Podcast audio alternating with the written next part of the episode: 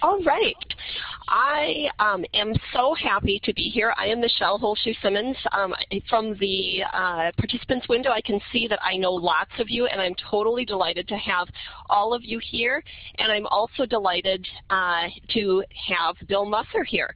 Bill and I actually went to library school together um, in, uh, let's see, 1999 and 2000. And then he and I worked together at Cornell College uh, while I was a librarian at Cornell College, and he was working in uh, uh, tech services.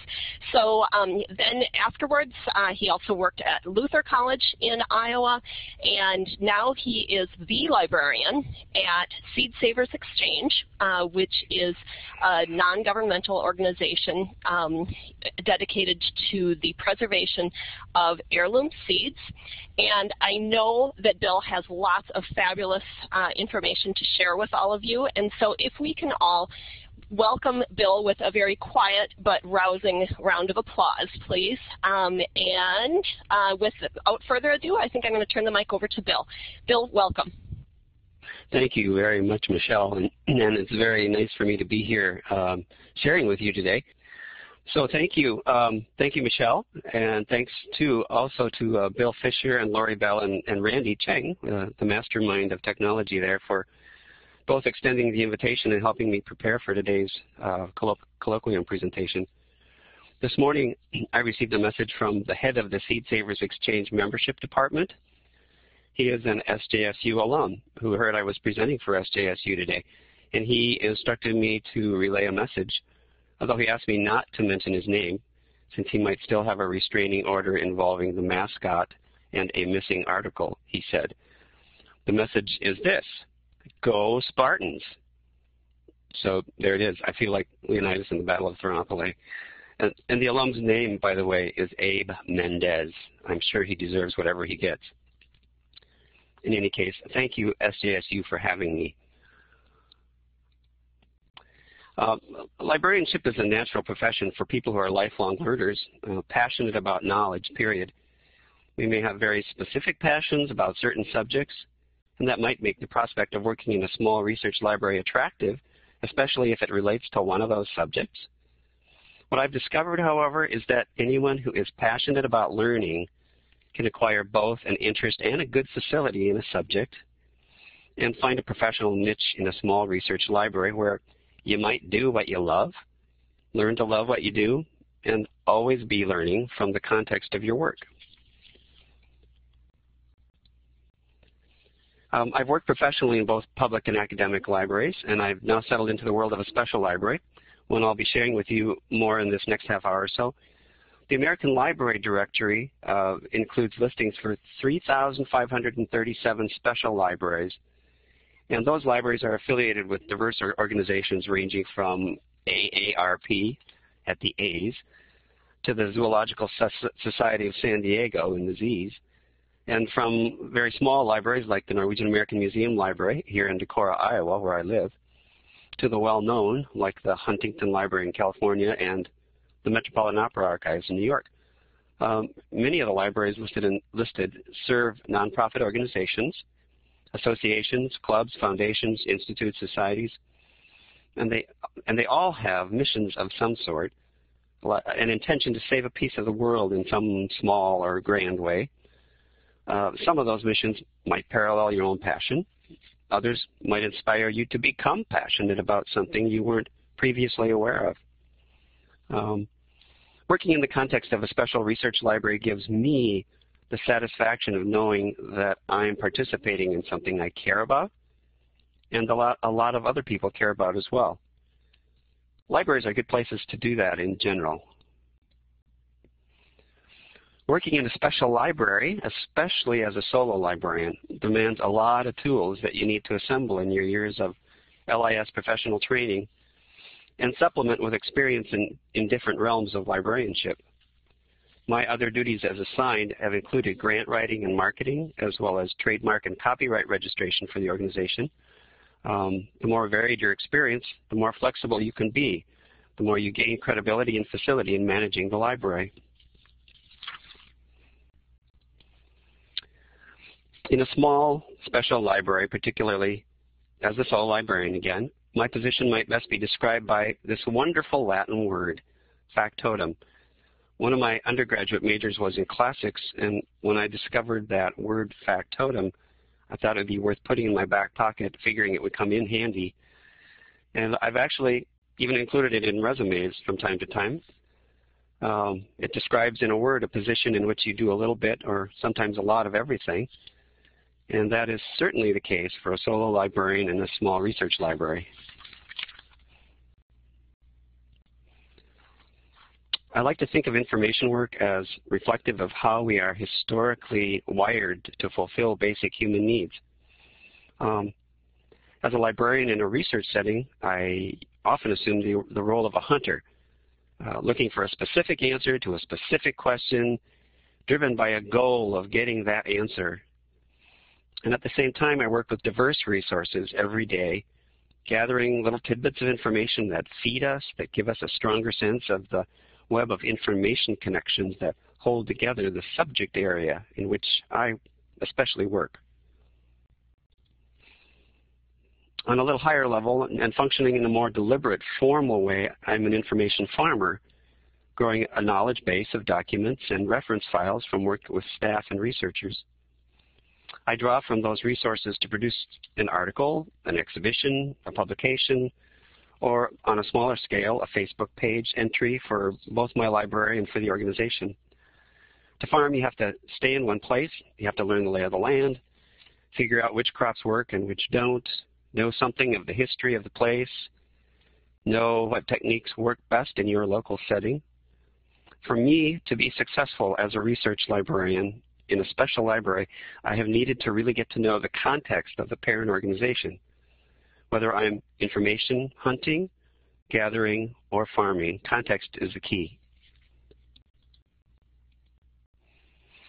And that brings me to my own workplace, um, the case study, as it were, a relatively small research library that is part of an organization called Seed Savers Exchange, located near Decorah, Iowa. The story of Seed Savers begins with a gift of seeds given to Diane Ott Whaley. She was a farm girl from northeast Iowa, and those seeds were given to her by her grandfather, Baptist John Ott, who was terminally ill at the time um, and shortly thereafter passed away. These seeds have been passed on to had been passed on to him by his parents, German immigrants from Bavaria, who settled not far from Decorah in St. Lucas, Iowa in the 1870s. The seeds were for a German pink tomato and a morning glory that came to be known as Grandpa Ott's morning glory. This precious gift of heirloom seeds prompted Diane Ott Whaley and her husband Kent to create a network for gardeners in 1975 to save and share their heirloom varieties of open pollinated garden seeds. And at first this organization called itself the True Seed Exchange and was incorporated in Missouri where they were living at the time. Four years later, the name was changed to Seed Savers Exchange. Now, I'm going to stop right here and offer you a little bit of a botany lesson before going on. Um, there are a couple of definitions you should know in order to understand what we're doing at Seed Savers Exchange. And practically all my research relates to these two terms. You all probably have a sense for what the word hybrid means, a mixing of two different kinds of something or other. Um, hybrid plants have been cross-pollinated, either natu naturally or manually, to produce certain desirable characteristics in the offspring. But that only goes for one generation of the plant. You can't take the seed from the offspring of a hybrid and be sure of getting those same characteristics in another generation. Open pollinated varieties produce what we call true seed, and that is seed that will reliably produce the same characteristics uh, as the parent plant. And then there's the term heirloom. Um, what constitutes an heirloom variety? Some would say that a variety has to have been passed down for 50 to 100 years to be considered an heirloom. We don't have an official standard yet for determining that here at SSE, at Seed Savers Exchange and I'll say SSE, I, I, I, guess, once in a while here. So SSE stands for Seed Savers Exchange. Um, we're working on that. But Seed Savers defines an heirloom, heirloom variety as simply having a long history. of being passed down in a group or family. No numbers attached to that long history. Um, I was able to document the first use in print of the word heirloom in connection with a plant variety in a 1947 seed catalog. I'll share with you a little later. And the joy of that discovery for me was being able to send an email to the Oxford English Dictionary editors to correct their citation of first use, which was listed significantly later than this one. Um, and there's nothing like correcting the OED to make a librarian smile and self-righteous glee. Um,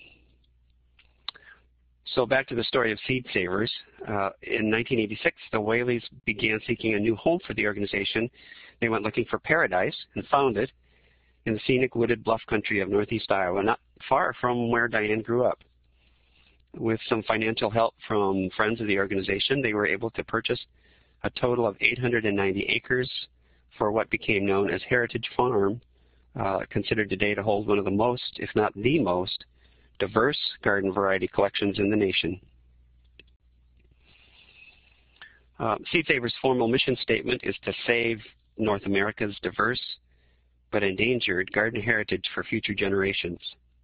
The organization has an international membership of about 13,000 members and has served as a model for seed saving networks that have sprung up around the world. Um, Seed Savers backs up its collections at both the USDA Center for Genetic Resources Preservation in Fort Collins and also in the Svalbard Global Seed Vaults. Um, some of you may have heard of the, the seed vaults called the Doomsday Vault. Um, it can probably be considered the ultimate insurance policy for the world's food supply. It will secure for centuries millions of seeds representing every important crop variety available in the world today.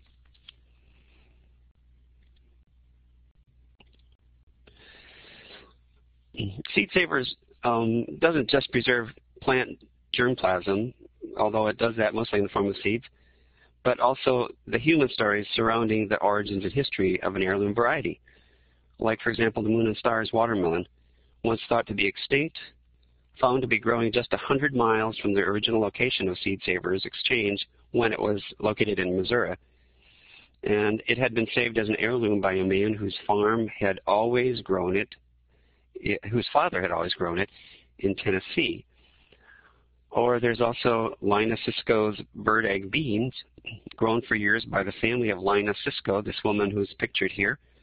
Um, and her grandmother had brought this variety to Missouri in the 1880s.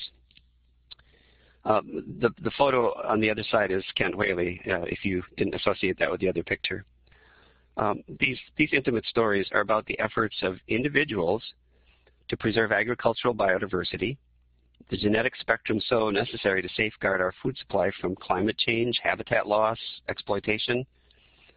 Uh, they, of course, weren't were just interested in the tradition and the taste of what they were growing.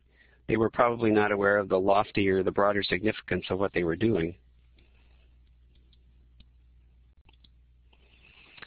To a lesser degree, Seed Savers maintains rare breeds of farm animals on Heritage Farm as well.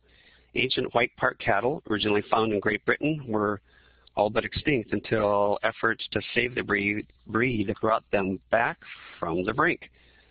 Um, we can't know what genetic traits will be most needed in potential emergency situations. So the whole objective is to preserve as many options as possible in both plant and animal genetics.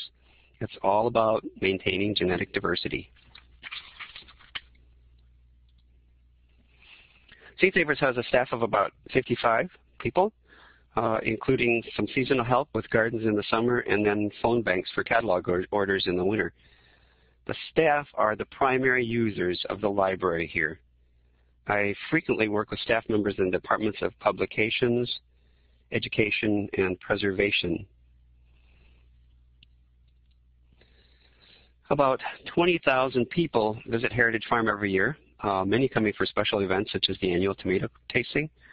Each of the plates on that table, by, those tables, by the way, represent different varieties of tomatoes that are being sampled. Every one of those is a different variety. I might mention that since we save our guidance seed here at Seed Savers, one of the lovely staff perks we have here is free access to a lot of fruits and vegetables that have been grown out in both preservation and commercial gardens to propagate seed.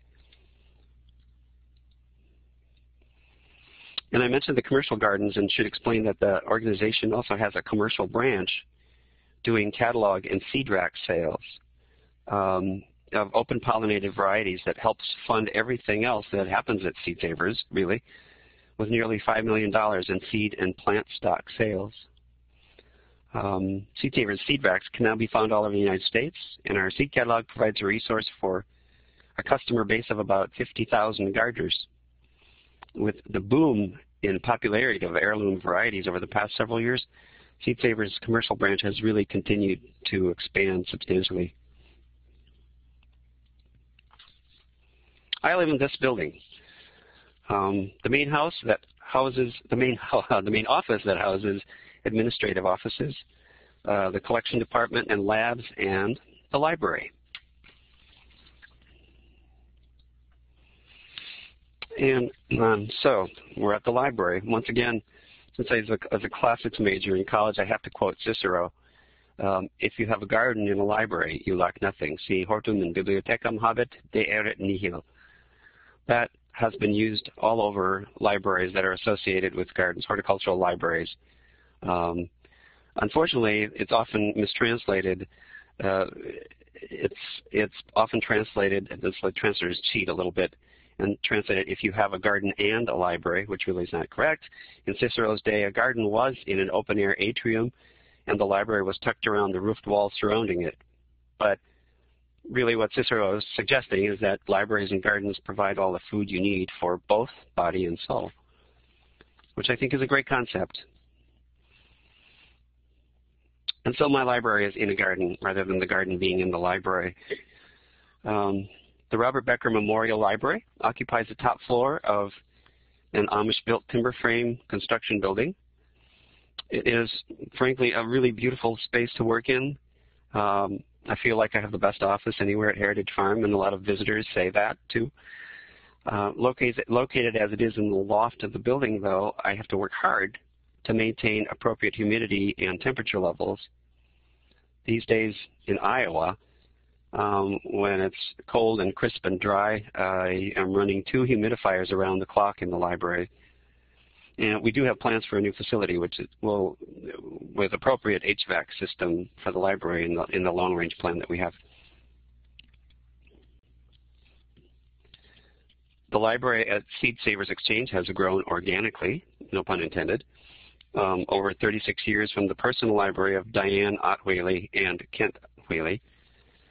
Volumes have been donated, review copies of books have been added, technical and historical works have been acquired through time as needed.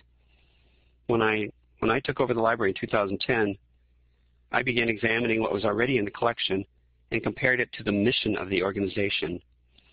And in 2011, I proposed a collection policy that outlined specific areas I thought we should be collecting, which was approved by our board. And so I've since been doing weeding and further collection development in the areas that I felt were appropriate for us. I should mention uh, here the legacy of Robert Becker, uh, after whom the library was named. Um, Becker lived in New York, was an extension agent and an adjunct faculty member at Cornell University. And he was also an avid gardener and a friend of Seed Savers. He was an agricultural historian and had an admirable collection of significant works in ag history. So when Becker died in 1995, the Becker family donated his library to Seed Savers Exchange. And that contribution helped propel the library into the research realm. A half-time librarian was hired in the summer of 2009 to develop the library, but left shortly thereafter for a full-time position in the local public school system.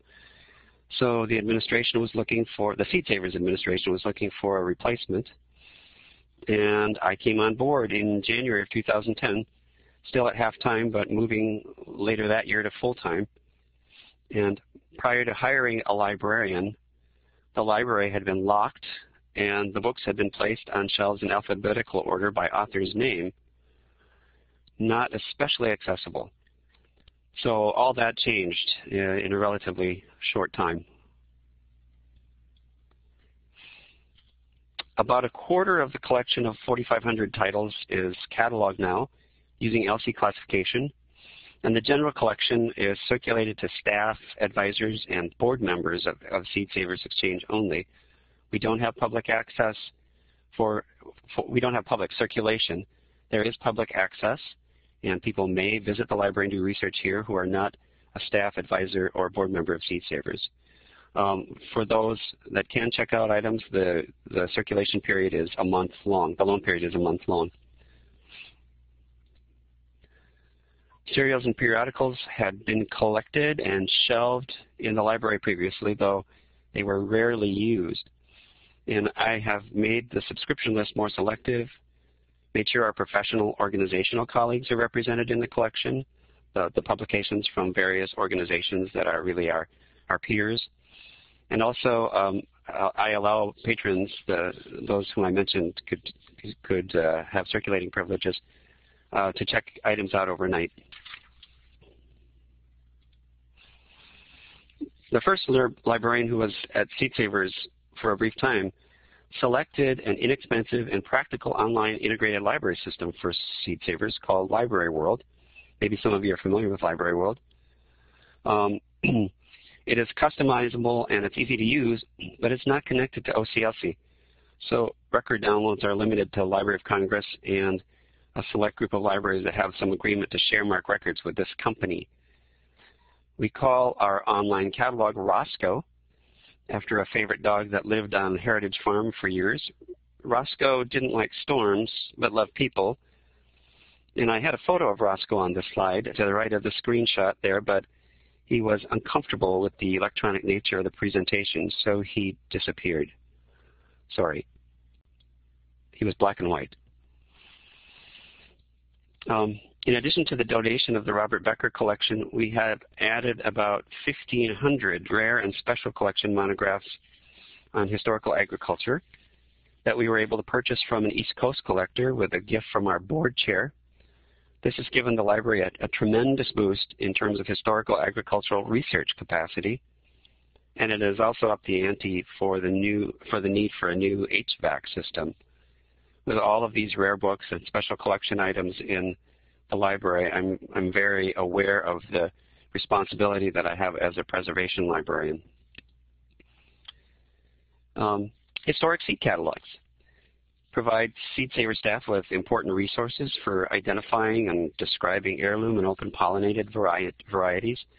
Our specific interest in seed catalogs dating pre-1940s has to do with the fact that after World War II, the focus in agriculture shifted from open pollinated to hybrid varieties and industrial agriculture.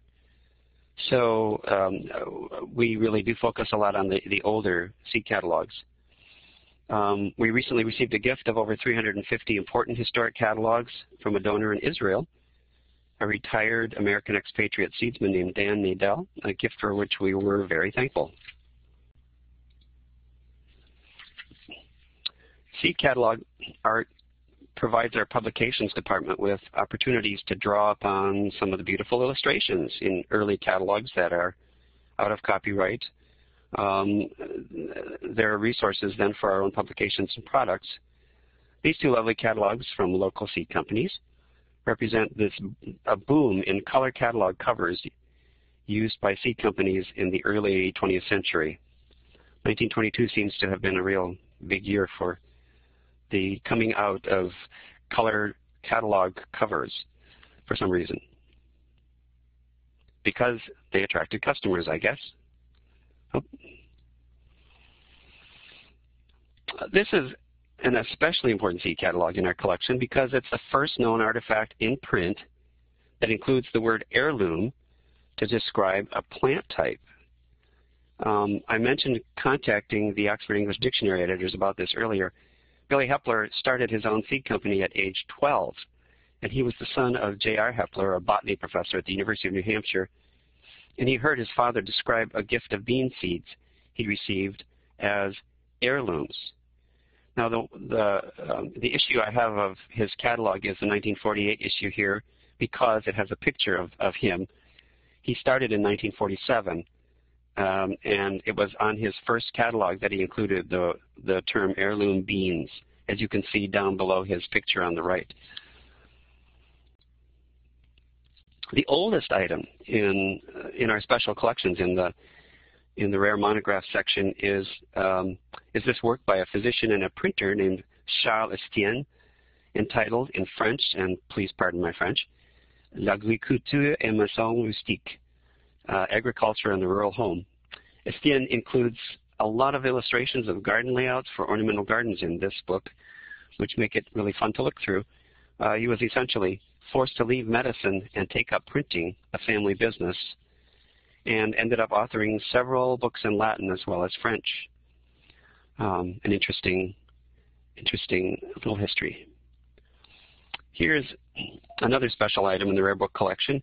It's a rebound edition of William Lawson's A New Orchard, and Garden, which was a very popular Renaissance work on gardening. Uh, this copy had a lot of hand painting added to it at a later date, and the binding as well as a name painted on the title page uh, mistakenly ascribed this to another well-known writer of the era, Gervase Markham, who was kind of a, a, rowdy guy who introduced the Arab horse to the British Isles and died in a fight. Um, this Anglican priest, uh, Lawson, was an Anglican priest, the opposite of this uh, Markham.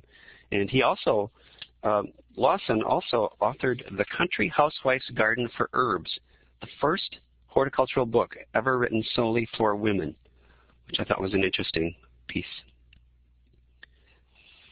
Um, this is a fun little book by a man named Leonard Meager. And in this book, The Mystery of Husbandry, Meager advised farmers and gardeners to taste the soil to determine if it would be too salty, too acidic, or just sweet enough for growing. And interestingly, that practice is still useful today, as long as you're not eating too much dirt that has chemicals in it, um, nasty chemicals. Uh, the name Jethro Tull is probably best known in my generation as the moniker for a 1970s British rock band. Maybe some of you out there remember remember Jethro Tull and the great flute player who was part of that, and I can't remember his name. Uh, it was the only Jethro Tull that I knew until I learned about this important 18th century agriculturist, inventor, and writer who developed a horse-pulled seed drill that would plant in straight lines as opposed to the traditional scattering of seed used by farmers of the day. This was part of the British agricultural revolution that spilled over into the colonies and into the early history of the United States. A lot of new techniques and new uh, inventions were being created um, at this time of Great Britain's history. Now, this book was widely published and republished, important work about the time and still so. Um, and I should say that I wouldn't have known about the historical literature of, of this and some of the other things that I've shown you here without the guidance of a man named Keith Crotz, who is an antiquarian who specializes in agricultural history. Keith was a friend of Robert Becker. I don't have a picture of Keith to share with you here, um, but Keith was a friend of Robert Becker and has been the primary advocate on the Seed Savers Board for the library and its research mission. He brokered the library donation with the Becker family he selected titles for acquisition for me, and he's guided me to the, to the literature on agricultural history, and he is now chair of the board, I'm quite happy to say. Lucky for me. Among the historic collections we hold are some several monographs that actually represent some of the amazing cover art of the late 19th and early 20th centuries. With the East Coast collection, um, we acquired most of the major early periodical literature related to American agriculture. And thanks to a private donor, we have an almost complete collection of organic gardening and some other significant periodicals uh, related to the sustainable agriculture movement to which Seed Savers belongs. And this extra little slide here is for those who might look at this later and try to read what it says on the American Agriculturist there. It won't be easy, but it might be fun to try. Um, we also have in our special collection some significant manuscripts, like this note of thanks from Horace Greeley on New York Tribune Stationery. Addressed to a gentleman who had given him a box of peaches and pears that he'd neglected to eat, that is, Greeley had neglected to eat um, before some of them spoiled. Uh, we were surprised to find this. The, our director found it by accident as he was paging through the book. Um, and next to Abe Lincoln, Greeley was probably the most well-known figure in American social and political history in the 19th century, so we're pretty happy about having that. Um, we have another collection that is contained in 109 black binders sitting on the top shelf of the length of the library. And these binders include documentation of thousands of vegetable varieties that appeared in the seed trade over several decades. And this labor of love was performed by David Thompson, the former CEO of a very large and well-known seed company, Ferry Morse Seed Company, and he donated his work to Seed Savers Exchange. One of the more popular collections we hold is that of oversized fruit and vegetable postcards. Um, the Wisconsin State Historical Society has a site for collection like this, and, and they provide this explanation for the phenomenon, which uh, always befuddled me. I, I've seen these postcards many places, but didn't know the story. And the story is, um, tall tale postcards emerged, I'm quoting from Wisconsin State Historical Society, tall tale postcards emerged around the turn of the 20th century when postcards came to function as surrogates for travel. Nowhere did these modified images become more prevalent than in rural communities that hope to forge an identity as places of agricultural abundance to encourage settlement and growth. I've, end of quote. Um, I've included more samples of these and other interesting special collections items on the Becker Library at Seed Savers Exchange Facebook page.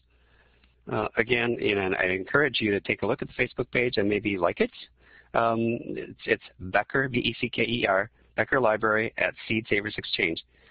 And I hope you'll consider visiting the page and scrolling through the content. There's, there's uh, some fun stuff there, I think.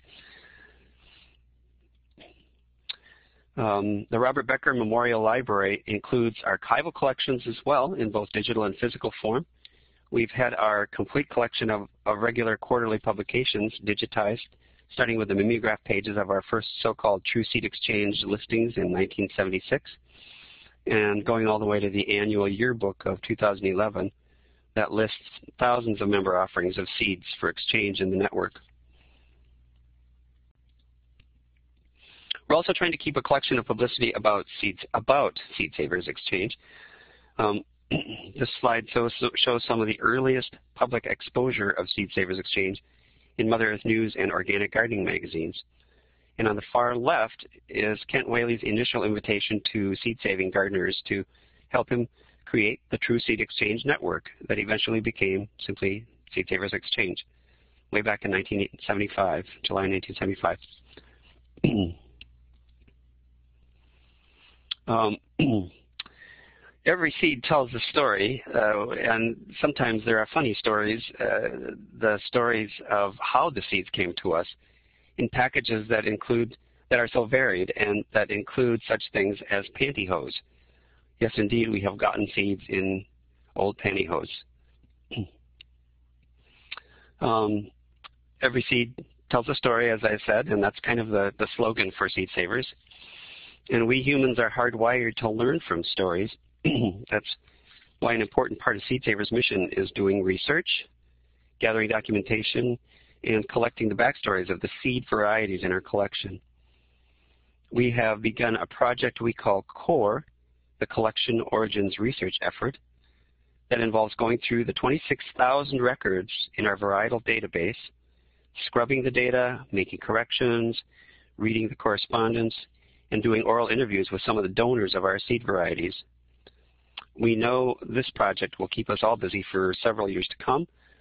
We are, in essence, interpreting here at Seed Savers an amazing collection that relates to our basic needs as humans, our passion for food, sunlight, earth, water, community, and saving the world one seed, one variety, one story at a time.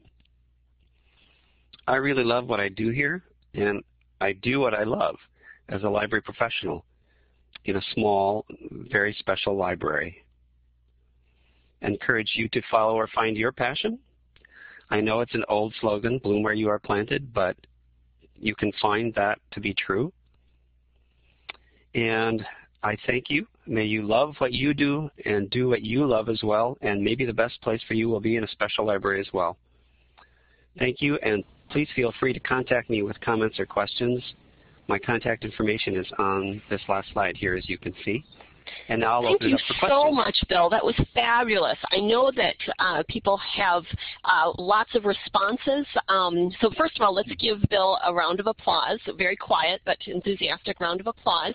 Um, and then I know that Marva asked a question earlier. Marva, do you want to go ahead and take the mic, or would you prefer that I just uh, read your question? What would you prefer?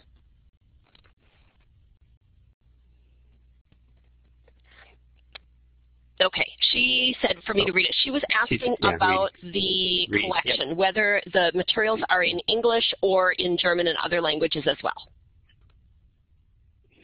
Um, most of the collection material we have is in English. Um, we have gotten seeds from other locations. Uh, I mean, a lot of them are immigrant seeds, frankly. Uh, and some, a, a, little bit of the documentation maybe in other languages, but very little.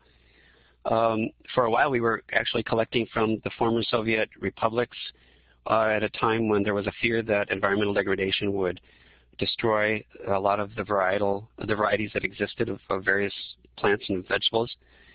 Um, and so we had a big body of Russian stuff with Russian information um, that we have decided to to send back to uh, the Soviet, well, the Soviet Union, the former Soviet, what was the former Soviet Union, the Russian republics, um, to uh, let the seed banks there, who are already preserving most of those anyway, take care of those.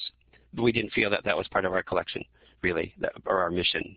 But in any case, I'm sorry, that's a long answer to a short question. Um, some of our material is in other languages.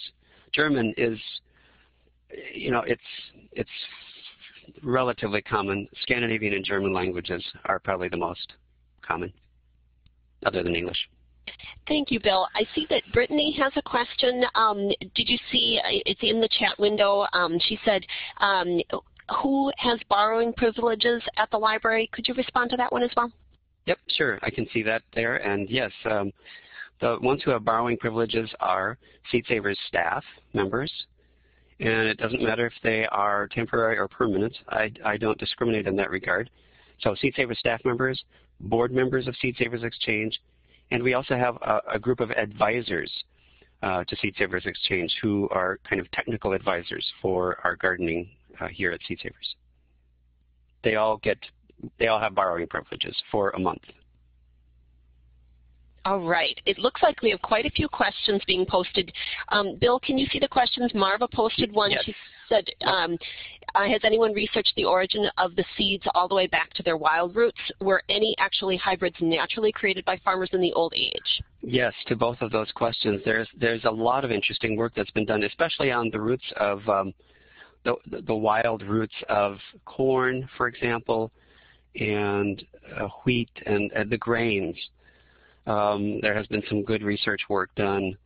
Um, and a Russian named Nikolai Vavilov, who is kind of considered the father of genetic preservation, who died tragically, um, was one of those who went and collected those wild roots. So if, if you're interested in reading a really fascinating story, uh, read, uh, let's see, Peter Pringle's biography of Nikolai Vavilov, V-A-V-I-L-O-V.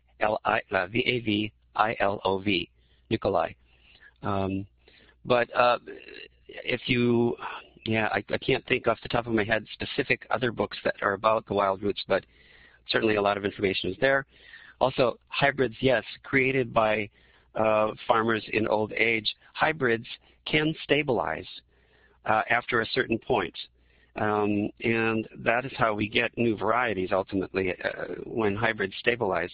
But generally speaking, hybrids are unstable. The kind of thing that we get nowadays is hybridized and specifically meant for one year of planting. And I see some other questions. Yes. April has a question. How did Seed Savers yep. Exchange Library settle on LC? Her organization is using some kind of modified Dewey. Um, and that's a very good question. Um, I, I pondered that myself when when uh, we were talking about the classification of the library, we had a, uh, a, a consultant come in from uh, the Chicago Botanic Garden Library, and she recommended the Library of Congress classification. Um, sometimes libraries have a more idiosyncratic way, especially small special libraries can do kind of an idiosyncratic way of classification. But because I am the most familiar with LC classification also, and because the research community that I'm wanting to approach or uh, the audience that I'm trying to reach, this research community, historical uh, agricultural research community, would be used to using university libraries, and university libraries generally use LC. Thank you, Bill. And Chanel asked, were you a gardener or did you have an interest in gardening prior to your job with uh, Seed Savers Exchange? I was I was going to say something about that, and then I, I, I thought, oh, I can do that in the question and answer. So this is a great opportunity. Thank you. Um, I grew up on a farm, and we gardened all the time when I was growing up. And then uh, when I went away to school and seemed to move a lot, I didn't really have a place to garden. Um, I didn't own property. And now we have a garden in our home. We have property, we own property, and so we are gardening now uh, at our home. And um, I, I, guess my gardening, gardening interest has grown tremendously since I have started working with seed savers because uh, I'm, I'm not only getting the richness of the agricultural history that I'm around and learning about, but also the knowledge gained that of, of the variety, the vast uh, variety and beauty of all of the vegetable and fruit varieties that are here at Seed Savers Exchange. So that has just really piqued my interest more so. Uh, and now that I have opportunities to garden, uh, we are using Seed Savers seeds and saving seeds. That's fabulous. Um, Shiloh mentioned that she found an article from the National Geographic that mentioned Seed Savers Exchange. She has a link there for those of you who might want to link, uh, click on that. Lauren asked, has the organization also been pulled into policy work dealing with agricultural diversity? And if so, has this influenced your work?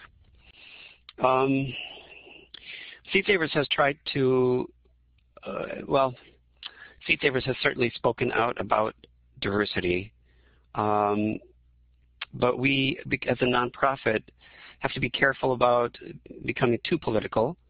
Um, and and yet, I think our influence is we have we have something called the Safe Seed Pledge that that we use organic and non-GMO seed and produce you know produce it, it that way. Um, and I think that our statements um, are through what we do. We uh, what we believe in um, is conveyed through our catalogs and through just our mission here. And a lot of people have taken notice of that mission, and I think that mission speaks volumes, frankly, to policymakers. But um, individuals on the board have been very active, but Seed Savers as an organization hasn't done any specific work um, as an organization that way with policy. Thank you. Um, Jennifer is actually joining us from Shanghai, and she is asking, is there a program for acquiring the genetic sequence of the seeds at Seed Savers? No, we, we don't have the technology for that. Um, the, uh, you know, the USDA laboratories uh, would have that um, but we we don't. Uh, our laboratory is relatively small, um, so okay. I guess the answer is no. and Marva asked, is yeah. there a European organization that does the same work? If so, is there uh, cross-continent collaboration? Yes, in fact, there's an Irish Seed Savers. There is an uh, Swiss, oh, an Austrian Seed Savers. There's a Danish Seed Savers organization.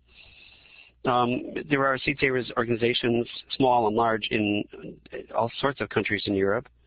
We collaborate with, in fact, we just had the president of the Danish Seed Savers come to Decorah for a visit. Um, I, I, guess it's sort of like coming to Mecca for a lot of the people who are involved in seed saving work, because Seed Savers really was the first organization to do this kind of thing. But yes, we collaborate with them. We're helping uh, the Danish Seed Savers try to find seeds that came with immigrants from Denmark and to, to repatriate them in Denmark. Okay, that's great. And then um, I believe that's Randy, who is signed in as IT, um, asked what are the differences between hybrid seeds and GMO seeds. Can you tackle that one? Hybrid seeds generally are, are made from a natural cross between, you know, a natural cross pollination between different varieties of the same basic plant.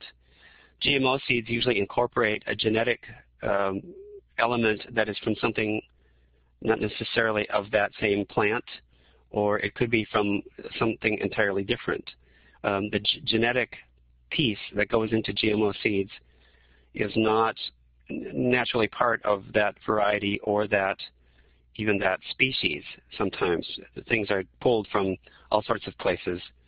Uh, genetic material is pulled from all sorts of places to incorporate into GMO seeds. That's my understanding. I hope that answers the question please let's give Bill another round of applause and thank you so much, Bill, for sharing all of this information. I feel totally privileged to have learned all of this from you. I uh, am delighted to have a little view of your world uh, in your current library. Um, and uh, so thank you so much. And um, please like his uh, library page on Facebook. And if you have other questions, um, Bill posted his uh, email address earlier, and uh, I'm sure he would be uh, happy to respond to a question by email if you need to email him. Thank you so much. And, oh, he has it up on the screen. So notice there, there at the bottom.